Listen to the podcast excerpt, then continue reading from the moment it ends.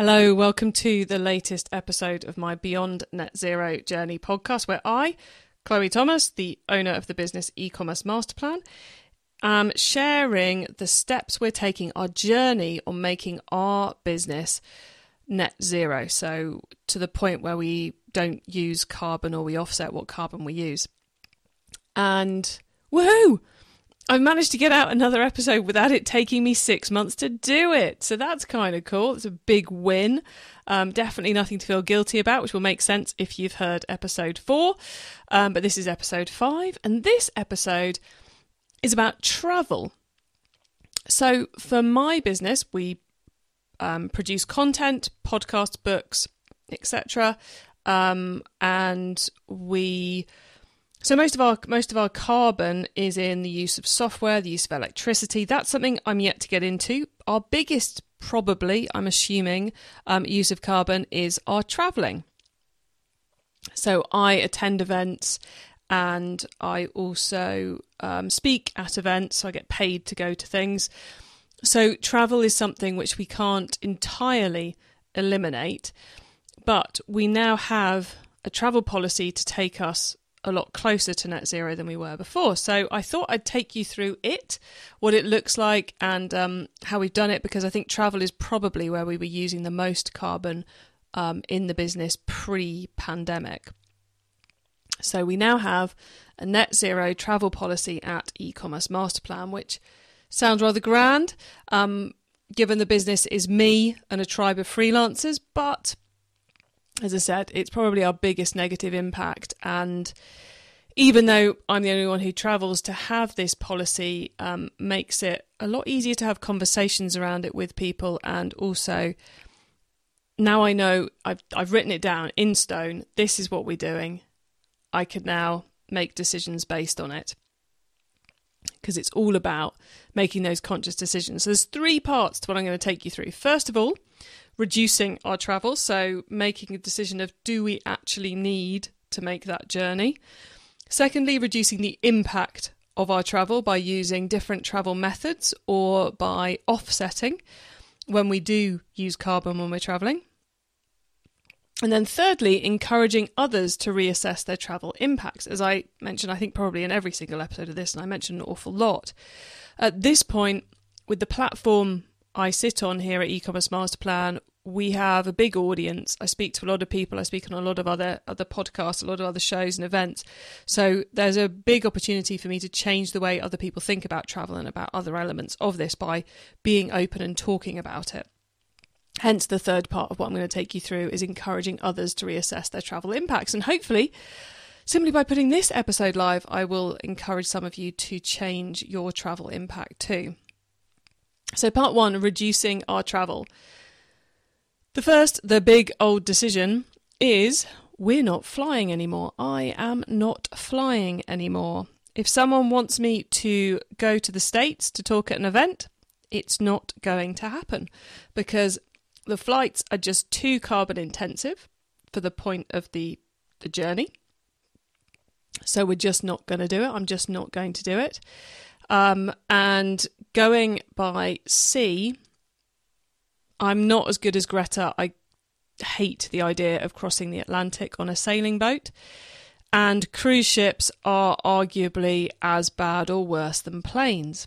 So, therefore, they're not an option either, which means I'm basically landlocked. I'm here in Europe. I don't know, maybe someone could get me as far as Asia by train. We'll see. Um, but yeah, it's uh, it's basically no flights from now on. Um, I guess the caveat to be to that, if I'm being totally honest, I would probably break that rule if someone was willing to pay, I don't know, triple my speaker fee, probably more than that, and also fly me business class and pay double the offsetting some kind of crazy ass carbon offsetting to deal with it. So I suppose there's a, there's a level at which I would agree to fly, but actually, personally, I'm really looking forward to never flying again. It's just such a faff. Um, not my favourite way to travel. I don't dislike flying, but oh, just to think I don't have to worry about small pots of the right number of small pots of toiletries anymore. There's a lot of benefits to not flying anymore. Um, so yeah, No flights. That's the first one about reducing the travel. Secondly, reducing the travel. If a meeting can happen effectively online, I'm not going to do it face to face. Okay, so if a meeting can happen effectively online, I'm not doing it face to face. I don't need to drive to have coffee with you. I don't need to travel to London to have a meeting with you if we can manage to do it face to face. It's kind of a soft policy pre um, COVID. I think a lot more people are open to it post COVID, and it's something I will be um, uh, being quite belligerent about um, as we go onwards. And also, I should say, in terms of my own energy levels, if a meeting can happen effectively via email, I'm not even going to do a call about it because that will probably save time. And I haven't double checked the numbers on this, but I'm pretty certain doing a full on video Zoom call uses an awful lot more carbon than sending a few emails. Then uh, the next part is just really getting brutal about if the likely income, likely outcome of the event is worth the travel. So, the outcome being the fee I'm earning, the connections I might make, the impact it might make on the audience. Is that outcome worth it versus the cost in terms of time, money, and the carbon impact? So, um, a few weeks ago here in the UK, we had a massive rail strike across a week. The tube went on strike, the rail went on strike for three separate days. I was supposed to be in London for three events. Now, if those three events had gone ahead, that trip to London, three, four nights, I think it was in a hotel, would have been worth the carbon. Would have been worth the cost, would have been worth my time um, in terms of the connections, the impact, the fee, etc., that, that we were getting for it. However, two of those events cancelled as a result of the panda of the pandemic of the uh, the tr- the train strike. So I then looked at the third event and went if if I hadn't the only reason I was going to this one was because I had other reasons to be in London. So is this one worth the three days it's going to take to get to London, attend the event, and travel back from London? Is it worth the money, the time, and the carbon impact of doing that just for this one event? Is the outcome likely to be great enough that I couldn't achieve a similar level of outcome three days in the office? And I went, actually, no, let's change, let's refund all the travel that we can. Um, let's save that carbon. Let's not enter the crazy world of the train strikes and um, let's skip that event in London. So it's a constant question. It's not a hard and fast this event is worth it, this event isn't, because the business changes, the events change, what I'm looking to get out of things changes. So that's the other question. So reducing our travel, three things. One, no flights. Two, if a meeting can have happen effectively online, I'm not going to do it face to face. If a meeting can happen effectively via email, I'm not going to do a Zoom call. Is the likely outcome of the event worth the travel? Um, is the other piece of that piece. So that's reducing our travel. The next one is reducing the impact of our travel. So I've just switched to an electric car. I am now the proud owner of a Fiat 500 electric. Yes, I went for a teeny tiny one because I do less than 3,000 miles a year anyway. So I do not need a big electric car. So I've switched from petrol to electric. Um, and there will we will be I will partly be doing this. I'm partly doing this in order to tell other people I'm doing electric and I'm going small to stop them from buying Range Rovers, etc. Um, that's one of the reasons I've gone gone for the whole electric route, uh, and also it's because it just generally I think it's a good idea. So the electric car is now here. So any car journeys I'm doing are going to be electric. So that's reducing the impact of me driving to and from the train station the post office and such things I do for the business.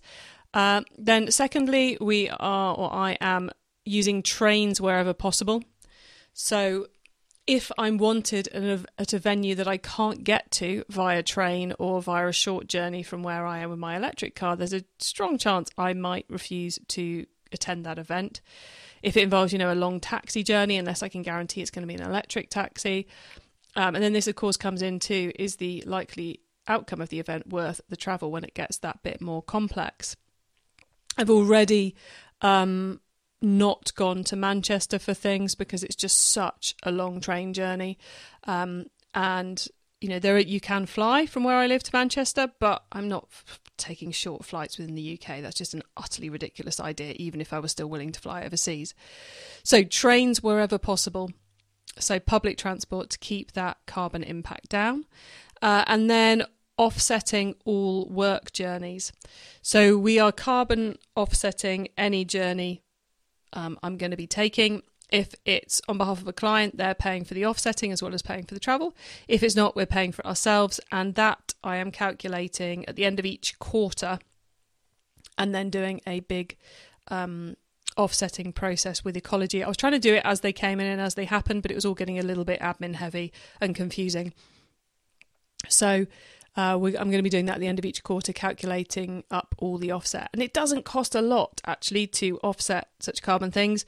It's only £6.50. £6.50, that's it to offset an overnight stay in London with the train there and the train back. And that's basically 10 hours of being on a train plus an overnight in a hotel. So just £6.50. So it's not big to do this, but it builds it into our, the budgets of the business. It builds it into what we're doing. It builds it into our processes, and we've added that to all the proposals for, for when we go to visit people. So people are um, seeing the proposal. Wow, it's only six pound fifty to offset. Oh, maybe we should add that into our policies, and so forth, and so forth.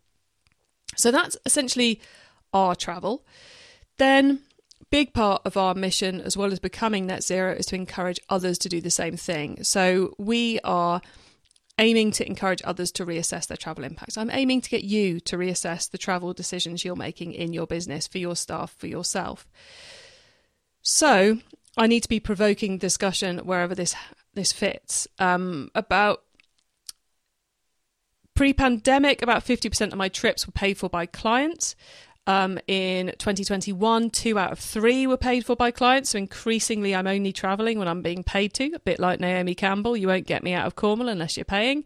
Um, so it's really important to make them part of the plan. Hence, why, as I've already mentioned, we've added the offsetting cost and our travel policies to our speaker proposals. Partly so they know what they're going to be paying for, but also so they they think, oh, that's an interesting idea. Maybe actually this breakfast event we've only got 20 people coming to it. Maybe we we should offer to offset all their travel. Maybe we should do this maybe we should do that. How can we add this into our um, into our travel policies as a business?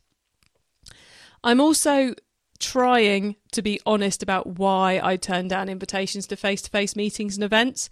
Not just saying can't fit it in the diary, but saying um, I'm not going to be attending that because I don't think the carbon impact is going to be worth it for the for the event which is a tricky one to say. Um, I'm getting better at it, but it's a bit tricky. And it does, it's easier for something in the States. I don't fly anymore. It's a lot easier to understand than I looked at the carbon impact of me traveling to Manchester and I've just decided it's not worth it.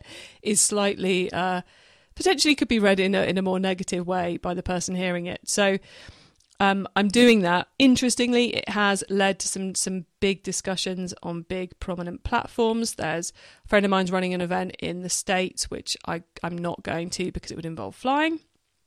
And for one of his virtual events, he brought it up as we were. Pre- recording another another piece for another of his events, an online piece, and we ended up having a discussion about why I'm not doing it and so forth. So it's bringing it to that wider audience, getting people to go, "Oh wow, she's not doing it. Maybe we shouldn't do it either." So that's happening. Um, still getting used to doing that, especially just for stuff that's happening in the UK. And when an opportunity arises to spark the discussion about when to, when not to travel, um, without becoming the preachy, annoying friend you've got. So, this is both in work and in life. I am having these discussions with people. You know, someone says, Oh, I'm doing, I'm going to Mallorca for my, we're flying to Mallorca for my holidays. I go, Oh, really? We don't fly anymore. We went to the Isles of Scilly for ours. It was beautiful um, and so much more carbon efficient. So, just putting that out there when we can. Um, so basically, just trying to trying to show the path that it's possible, it's not difficult, that it's fairly straightforward to do. Um, and I think the the pandemic showed us all that it's possible to treat travel very differently. Um, it's possible to have brilliant holidays, brilliant businesses without jumping on a plane every five minutes. And I think for me, I think it's important we continue that discussion and we continue making that point and we don't just all suddenly go back to getting on planes again. I'm certainly not doing it. Um, Commuting is an element I haven't had to consider in this because I'm lucky enough to get to walk to work. Uh, literally, it takes me about four minutes to get here. So, um, driving a car, even when there's a thunderstorm going on, would be a silly move. So um, commuting didn't need to be included. But if I was going to consider that, because I'm sure a lot of you listening to this do have to consider that, I would advise you to encourage your team to come into the office less frequently. So to offer um, a work from home option. I'd encourage cycle to work schemes. I would be um, installing electric charging points at the office if I had the power to do that. Um, encouraging people in the business to switch to electric cars if I was um, doing business cars for people. I would be switching those to electric, and then changing, you know, creating a travel policy as we've already run through. Personal life side of this it would be kind of weird if I was refusing to get on a plane for work and then I was jumping on a flight to Australia for my holidays. So in my personal life, I'm also reducing the travel elements. Um, we got no flying in my personal life. Um, yeah, never going to probably never going to go to Australia again. Uh, electric car. Um, that's obviously just arrived. Still getting used to it. Um, not entirely good at it yet, but I'm not slowly learning all the buttons and all the rest of it. Um, last year's holiday, we went to Mousehole in Cornwall, which is 50 miles away from home.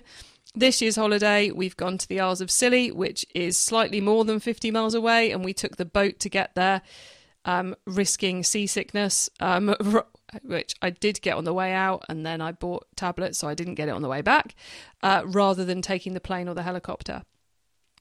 So we are reducing that myself and my partner in our in our life as well um, alongside what we're doing in the business here's a thought to end this one on only 6% of the world's population have ever got on a plane I've probably been on one maybe 30 times in my life, so I've definitely used my quota. I'm not getting on one again. That's our travel policy here at eCommerce MasterPlan i hope running through that has given you some ideas for how you might build it into your business.